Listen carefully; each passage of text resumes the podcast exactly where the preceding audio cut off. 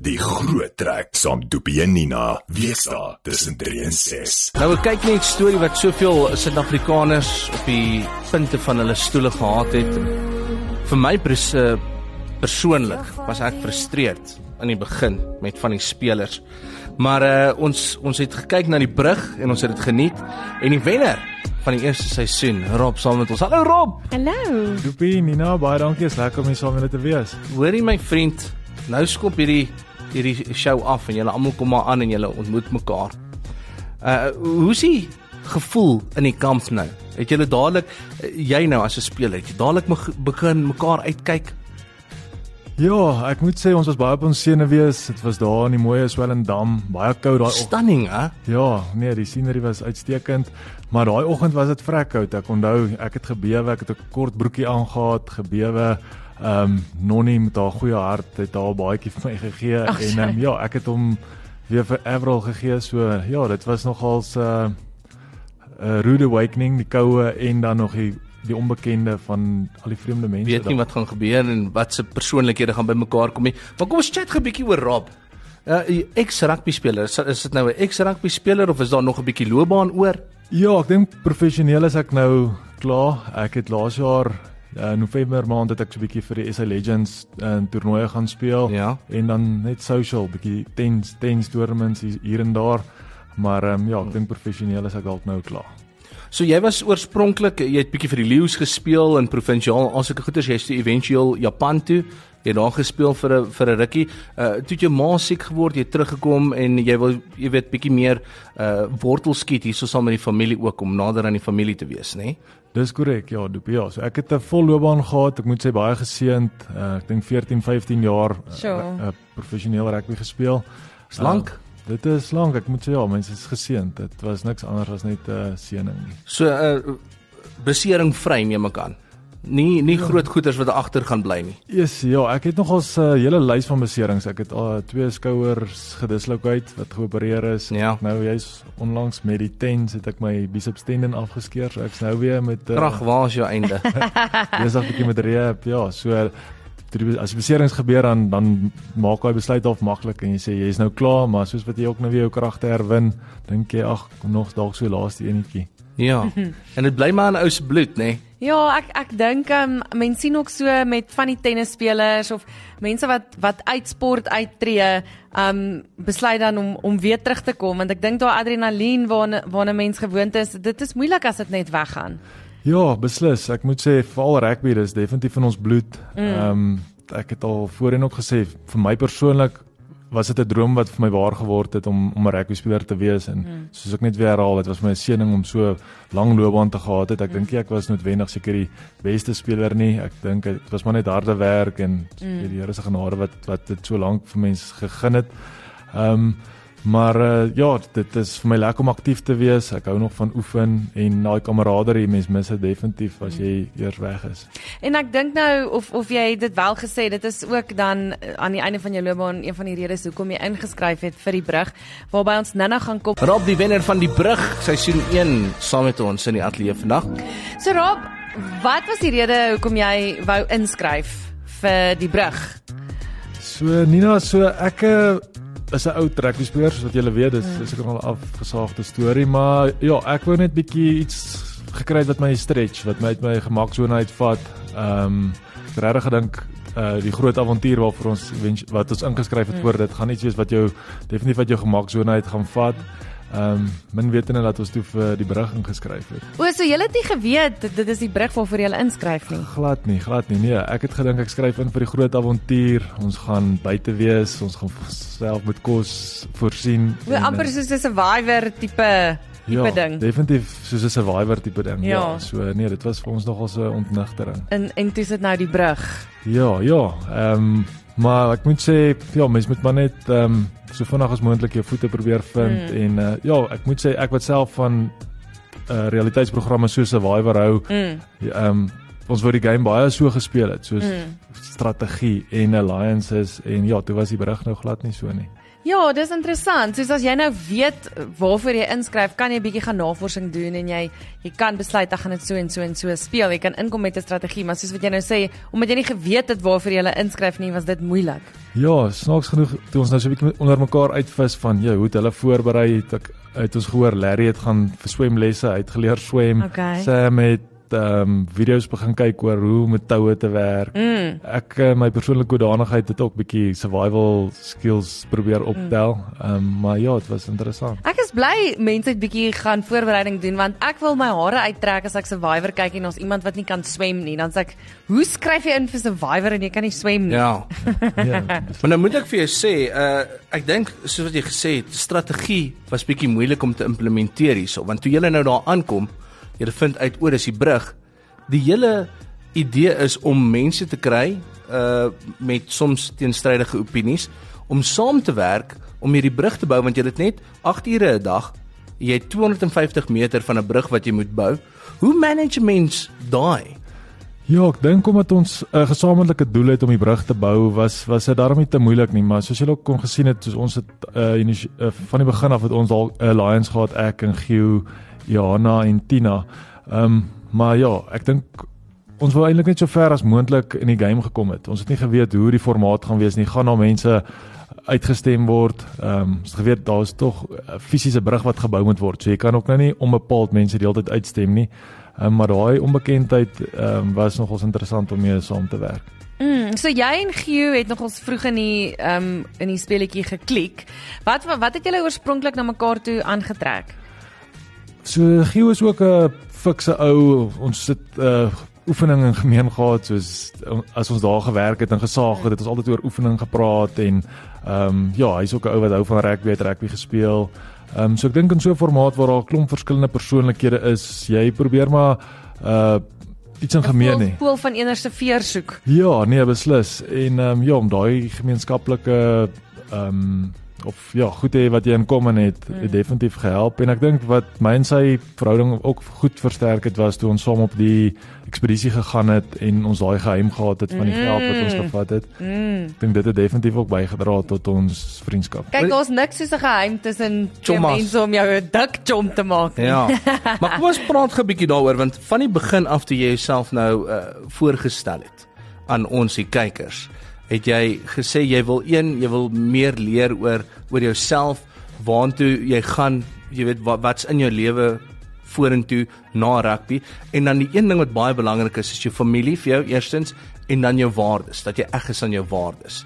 En toe's jy en Gio nou die heel eerste twee ouens wat moet besluit steel ons nou geld by die ander mense of nie? Want dit het gelyk of Gio kind of sy mind opgemaak het jy het lank geworstel met die idee Ja, ek dink daar wys dit ook net hoe diep die game was want jy kan met jou voorberagte ehm um, sê sê hoe jy die graag die game wil speel, kan jy in die game ingaan, maar daar het ons ook net gesien soos daar's moeilike besluite wat geneem moet word en as jy jouself ook net herinner dat dit 'n spel was. Mm. Ek het al voorheen ook gesê ek dink as ek en Gio nie daai blueprint met die geld gevat het was nie, daar nou nog nie 'n bruggie was daar nie 'n brug nie en ek dink daar sou dalk geleentheid gewees het vir ander spelers dalk in die dag wat gekom het twee dae later om dalk ook weer op 'n ekspedisie te gegaan het en ek En dalk het hulle dit dan gesteel. ek dink beslis Ja. beslis sou hulle dalk ook maar dit het nou mooi uitgewerk dat jy uh die blueprint gekry het of een van die eerste ouens was wat nou hierdie 100 000 uit die kitty uit kon vat saam met Gio julle twee het gegaan tot die einde en jy het gewen so niemand het deur die loop van die program eers geweet daar is geld uit die kitty uit nie behalwe jy Ja, ek dink dit het toe mooi so uitgewerk. Ek dink op die ou ende sou dit dalk ook 'n uh, kinkel in die kabel gebring het as sê iemand anders moes oor die brug stap en hy lees hier aan die einde, hoor jy, iemand Hmm. hierso het Hmm. nou hulle al verwag 'n miljoen en daar's 800 in die kas Mm. Ja, so nee, ek dink dit het heel goed uitgewerk. So soos wat ehm um, Doeps gesê het jou waardes was vir jou baie belangrik oor hoe jy ehm um, die spel wil speel. Hoekom was dit juist vir jou so belangrik om met waardes te speel? Vir my was dit soos soos ek sê, jy, jy kyk hierdie realiteitsprogramme so Survivor en is baie backstabbing en soos ek weet nie, so ek is nogal so 'n man van my woord. Ek ehm um, dink jy het net een naam en as jy hom verloor het dan dan Mm. is dit nogals moeilik om jou naam weer te herstel. Mm. Ehm um, ja, so So jy gaan nie baie goed doen in Survivor nie. Ja, ba backstabbing is nie vir hierdie ou nie hoor. Nee, nee, ag en ek dink soos ek het so naas moontlik aan daai waardes probeer speel heel game, maar soos ek sê dit is, is so moeilik as jy in 'n in 'n spel is waar daar net een wenner kan wees, waar jy ja, waar jy hard moet speel en ek dink gedurende die hele reeks het ek was ek al ek was nooit lelik met mense nie. Ek het Ja. nooit agteraf gepraat nie. Nooit ges, gesê goed wat ek gaan doen en dit nie gedoen nie. Ja. Jy's met die deel van die geld ook. Ek het nêrens deur die hele reeks gesê soos ek gaan deel nie en Ja. ehm, ja, dit is ek het albei gestiek tot die einde toe. Ja. Nou met jou alliance met met Gio en Jana en, en Tina so so vroeg. Hier na die einde toe het mense probeer bietjie strategie implementeer. En ek weet Gio het begin vir Larry vra vra oor keuses wat hy gemaak het toe hy homself wil opgee, uh sacrifice en al hierdie tipe goeders. Maar het jy bietjie ongemaklik geraak met uh die manier wat Gi- Gio goed wou gedoen het na die einde toe omdat jy hierdie hierdie alliansie gehad het en jy jou waardes wou behou? Nee, ek moet sê ek het nie nie ongemaklik geraak nie. Ek het gesien Gio is 'n ou wat definitief sterk speel, hy het baie strategie en ek Mm. dink hy het die game baie goed gespeel. Ehm um, maar ek moet sê ek het ek het nie ongemaklik geraak nie. Ehm um, ek dink dit is hoe hy die game wou speel. Ehm um, dit was ja, ek dink each to his own hoe jy die game wil speel. So jy het op 'n kol gevoel um of gedink dat Johan eh, Johanna is 'n bietjie van 'n bedreiging. Um hoekom het julle so gedink? Johanna is so smart mense. Ek dink sy het van die begin af het sy met almal goed oor die weg gekom. Ehm um, ja, en ek dink net soos haar persoonlikheid mense kon aanklank vind by haar en ek dink dit het haar 'n sterk speler gemaak. Mm. En dan het sy nog baie hard gewerk ook. Sy is iemand wat definitief David wel Cherrykie. beslis, beslis. Ja. Ja. was gister hier so en toe het ons bietjie met haar gepraat oor 'n uh, nuwe show. Ja, nee, en ek wens haar net alle sterkte toe. Ek dink met daai persoonlikheid kan Mm. sy net uitstekende hoë hoogtes bereik. Nee, want ek het gesien op 'n stadium uh, die alliansie was daar en uh, almal het nog so gevoel voel aan mekaar en toe ewe skielik toe is daar hierdie hoorie hierdie girl is hier om te speel en sy is hier om te wen. En dan moet 'n ou be vinnig begin ook jou eie planne verander. Ja, ek moet sê deur die hele game jy's so in 'n ek het dit al gesê, Everal het eintlik ook goed gesê, Fikiland of fantasiewêreld en soos jy die mense is so nice, Sam het ook daaraan geraak. Jy kan eintlik nie dink dat ons eintlik kom teen mekaar gekompeteer het nie. Mm. En ja, ek dink die gemeenskaplike doel om die brug te bou verdoesel half soos jy werk fisies so hard elke dag dat jy nie jy's Nie kan- kans om 'n An- kans om aan te dink. nonsens te nie. dink, Ja, ja, en ehm um, as jy so 'n bietjie terugsit en en jy begin kyk, jy's maar wie is eintlik spelers wat wat hard speel en wat tot die einde toe kan gaan was was uh Johanna definitief van die sterkste spelers daarso. Het jy nou van dat jy terug is, die oorseese weergawe van die show gekyk al? Nee, nee, nog glad nie. ge- Nou, ek sê vir Nina, een ding wat ek opgemerk het is, die Suid-Afrikaners is massively nice met mekaar heeltyd. Ons is soos ja, okay, kom ons probeer dit. Ja, nee, ja, nee. Ek het die hele tyd ja, nee gehoor op die show. Ja, ja, nee. Kom ons try dit. Ek stem saam. Oorsee is dit nie so nie. Almal het hulle opinies, almal sit met dit en dan was uh, Mel's a lot conniving wat aangaan het. Julle het dit nie gehad nie. Julle het gekom by ja en die ene keer is om die blaas met daai een en elke keer as iemand moet gaan dan is dit snot en trane. Dink dink jy ons is dalk 'n bietjie te sag met mekaar gewees vir sulke games waar jy 'n miljoen rand kan wen? Ek weet nie, ek dink ja, dis seker net ons Suid-Afrikaners se manier. Ons is nice mense en Dink ook so. Ja, ek weet nie, ek is nou nog interessant dat jy dit noem. Ek sal definitief 'n bietjie die oorseese reeks ook gaan kyk. Mm. Maar soos ek ek dink daar is dit net dat dit wys jou dat die die verhoudings wat daar gebou is was regtig opreg en dat daar smart mense daar was. Um, maar op die einde van die dag ja, dit dit was 'n wrede game. As jy vat Arnold is op dag 2 huis toe. Ehm um, Nonnie, almal wat uitgestem het, is dit ook maar mense wat 'n kans gevat het in die reeks en ehm um, ja, die- dit was 'n ontnigtering as jy huis toe gaan en jy's uitgestem. Dis dan fyn nogals interessant nou dat ons so daaroor praat. Dit is nou obviously 'n kyk net produksie, so dis Afrikaans. Ek wonder wat sal gebeur as ons nou ons reënboognasie daarin gooi met die verskillende tale en kulture of dit nou 'n ander Dinamiek sal bring. en bietjie bietjie meer viciousness uit die Mm. en Maar- of dit net ons Afrikaanse mense is wat so ordentlik is. Ek ek sê jou, ek dink regtig die Afrikaans mense is dis die een ding wat ek mm. uh, uh, wat is haar naam? Die eerste leiertjie nou weer wel Avril. Avril. So Avril sy het so 'n bietjie begin charge neem. Sy sy sy is like dit om met spicy te hou. Mm. Avril. Mm. Maar die res van die mense, soos Tina, sy het daar gesit en dan ontkoek sy die tou en soos sy so sê, uh ja, nee, ek dink, weet jy wat, kom ons gee dit 'n kans. Kom ons gee nou hierdie dinge kans. En dit is so erg Suid-Afrikaans, soos jy weet ons ons hoor mekaar eers uit en so en dan as die wiele nou afkom, dan wil ons nou stem Ja. ja. wil wil dik gemaak word en al sulke goeters. Maar ek het verskriklik lekker gekyk aan julle. Ek gaan nie vir jou jok nie, hoor. Ons gaan nou weer terug wees saam met Robbie wenner van Die Brug seisoen 1. Uh, ons het nog 'n paar interessante vrae vir hom. As jy 'n vraag het vir Rob, as jy staan vir show gekyk het, soos waar toilet die mense, ek dink daar's een episode waar ons uh dit dit ges, gesien het. Dit was nogals weird of enigiets anders wat jy wil weet oor die show. 061 610 4576 stuur vir ons WhatsApp. Die wenner van die brug seisoen 1 op kyk net Robert saam met ons in die ateljee. Gesels lekker met hom oor alles en uh, ek dink ons het 'n ander kant van jou gesien op die show Rob, want hier kom hierdie ou rugby speler, groot fisies, He's a gentle giant. sag, Ja.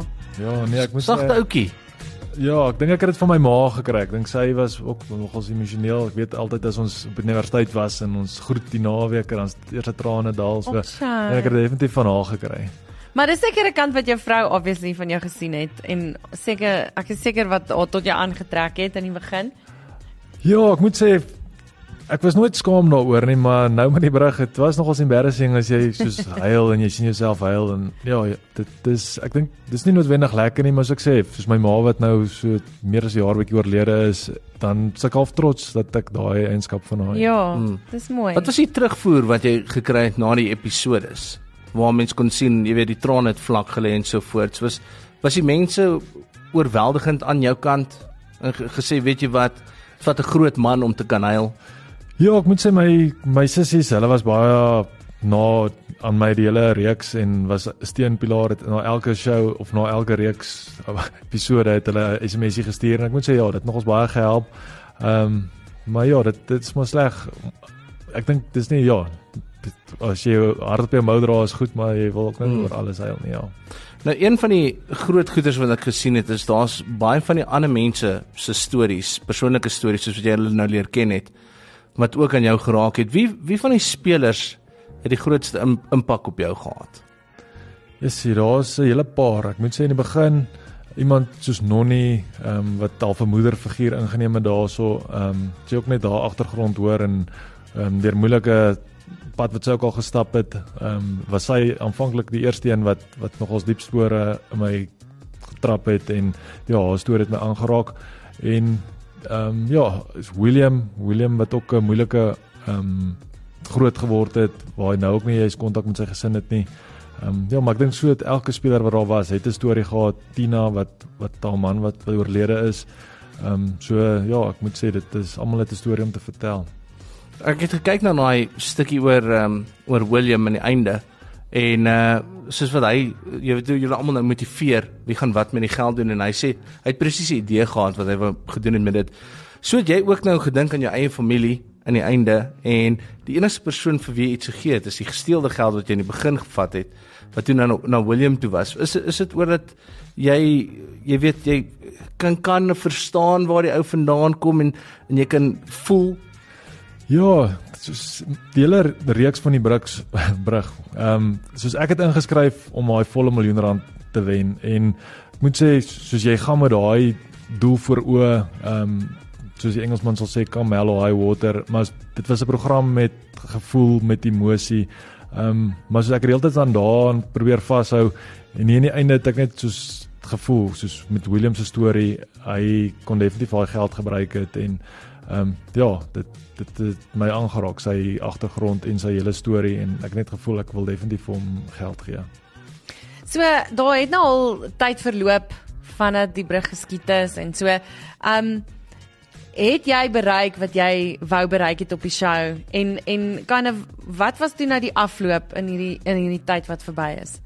Ja, ek moet sê ek het definitief uit die brug uit gekry wat ek daai uit wou kry, die persoonlike groei, ehm um, emosionele dinge waaroor ek moes praat en ek dink so ja, ehm um, dit my gewys soos 'n man kan ook maar sag wees want ek dink jy as man in hoof van die huis krop baie keer goede op en jy praat Mm. nie noodwendig oor oor alle dinge nie Mm. en dan ja, snaaks hoe die dinge ook uitwerk.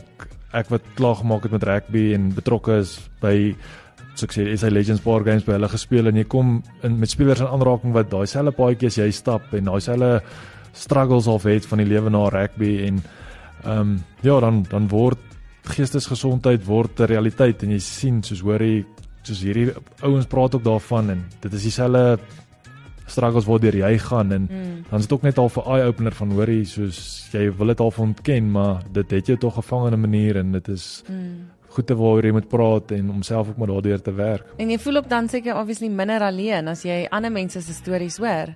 Ja, nee beslis en ek dink ja selfs by die berig ook wat jy oor dinge gepraat het en nou so ek sê na die tyd die met actually met ex rugby spelers ook praat wat mm. hulle weet presies waarvan jy praat en mm. hulle sê hoor jy daai eerste 2 jaar nadat jy opgehou het as jy nie noodwendig in 'n werk instap of gestudeer het en jy weet presies hierdie hierdie is nou jou volgende stap nie. Mm. Ehm mm. um, is dit is dit daai eerste 2 jaar is maar moeilik. Baie erg. Sit nou gesien met daai Derrick uh, dokumentêr ook wat uitgekom het hoe sy loopbaan, jy weet, wat so skielik gestop het net kan of hy mm. rondgeswerf het en gewonder het waar's waar's my plek in die samelewing. Mm. Maar nou drop gewen, hy's mm. 800 rand uh 800 000 rand. Nie 800 rand nie. 800 rand, 800 000 rand ryker. Uh wat die plan nou? Raps, uh wat wat, wat doen jy vorentoe? Is daai geld nou al belê? Is dit al besig om om mooi groot te word? Is dit al verdubbel? Ja, so die laaste episode was laas donderdag en die Vrydag het het is die geld in my rekening. Ja, so dis nou sit net in die bank. Ehm um, ek het van die begin af gesê ek sal graag dalk 'n eiendom wil koop of dit belê dat dit dat dit vir ons inkomste kan mm. genereer mm. en ja, ek dink die belangrikste is soos ek gesê het, dit was vir my gesin en as ek dit kan aanwend vir my kinders in die toekoms is dit my plan. En jy persoonlik, wat uh, wat's volgende wanneer wanneer rugby is nou op 'n einde? Ja, die rugby is op 'n einde. Ek moet sê die Here was baie goed vir my. Daar het al soveel geleenthede oor my pad gekom van laat die berig verby is. Ehm um, en ja, nou dat die mense ook jou storie half ken, mm. mense wat uitreik en so sien hoor jy ons het nie geweet jy sukkel met hierdie nie want so deur die hele brug soos my wat my gedra het was eerstens my geloof en dan my familie en ek dink wat nou na die brug bygekom het is definitief familie en vriende. Ek dink jy dink ook baie keer soos jy's alleen. Of as rugby speler, jy het baie rugby vriende met min vriende wat buite die sport. Buite die sport hmm. en wat wat daar is vir jou in die moeilike tye en ek dink hmm. nou was dit net weer vir my eye opener om te sien hoor jy ehm um, jy het actually vriende wat wat jy wil dra ook deur hierdie moeilike hmm. tyd en wat daar's vir jou. Mm, that's amazing. Nee maar Rob geluk hoor, geluk ja. met die ja. wen. Uh well deserved. Ek dink dit kon nie met 'n 'n beter ou gebeur het nie. Ehm um, ons het regtig die hele journey saam met jou geniet en en alles wat deur julle gaan.